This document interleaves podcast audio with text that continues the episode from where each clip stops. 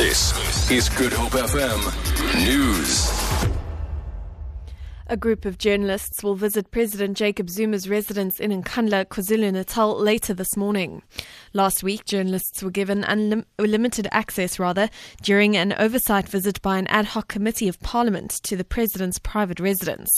But the editors forum SANEF complained about the restrictions. This morning's tour will now include the government facilities inside the premises. Ntebo Mokobo has more. During the visit by the National Assembly ad hoc committee on Nkandla last week, the was taken on a tour of some of the infrastructure outside the residence. They were only allowed access to the section of the property where a clinic, the helicopter landing pad, and 21 chalets for bodyguards and soldiers were situated. But editors lodged a complaint requesting that journalists be accorded an opportunity to see the facilities mentioned in various reports on the Nkandla security upgrades. The Home Affairs Department has expressed concern at the rate of identity theft in South Africa, saying it's costing the country 2 billion rand annually. This has led to the department's efforts to strengthen its counter corruption unit.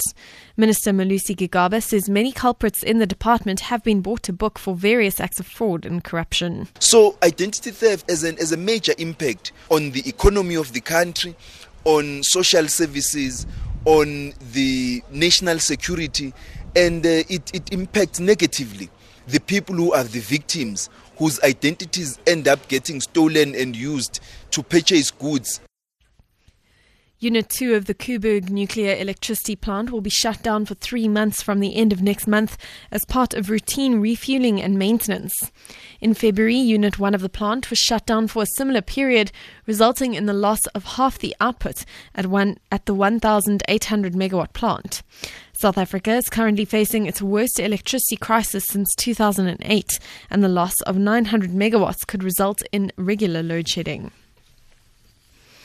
A 34% surge in exports has helped weapons manufacturer Denel increase revenue by 28% to almost 6 billion rand. The company says it has recorded a net profit of 270 million rand, an increase of 74 million rand on the previous year.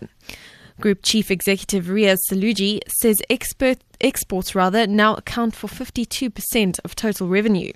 He says relationships with foreign clients are stable with long-term partnerships in place on key projects. And finally, Australia's Wallabies ha- have crushed Argentina 34 9 in Mendoza, scoring four tries to earn a bonus point and set up a rugby championship decider against New Zealand. The Wallabies, who lost to the Pumas at the same venue last year, were more penetrative in attack and stronger in defence. Australia goes into the decider in Sydney in two weeks' time, equal on nine points with New Zealand, after the All Blacks 27 20 victory over South Africa in Johannesburg yesterday.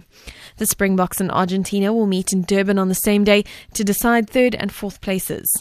The Rugby Championship is being played over only one round this year because of the upcoming World Cup in September. For Good Hope FM News, I'm Amy Bishop.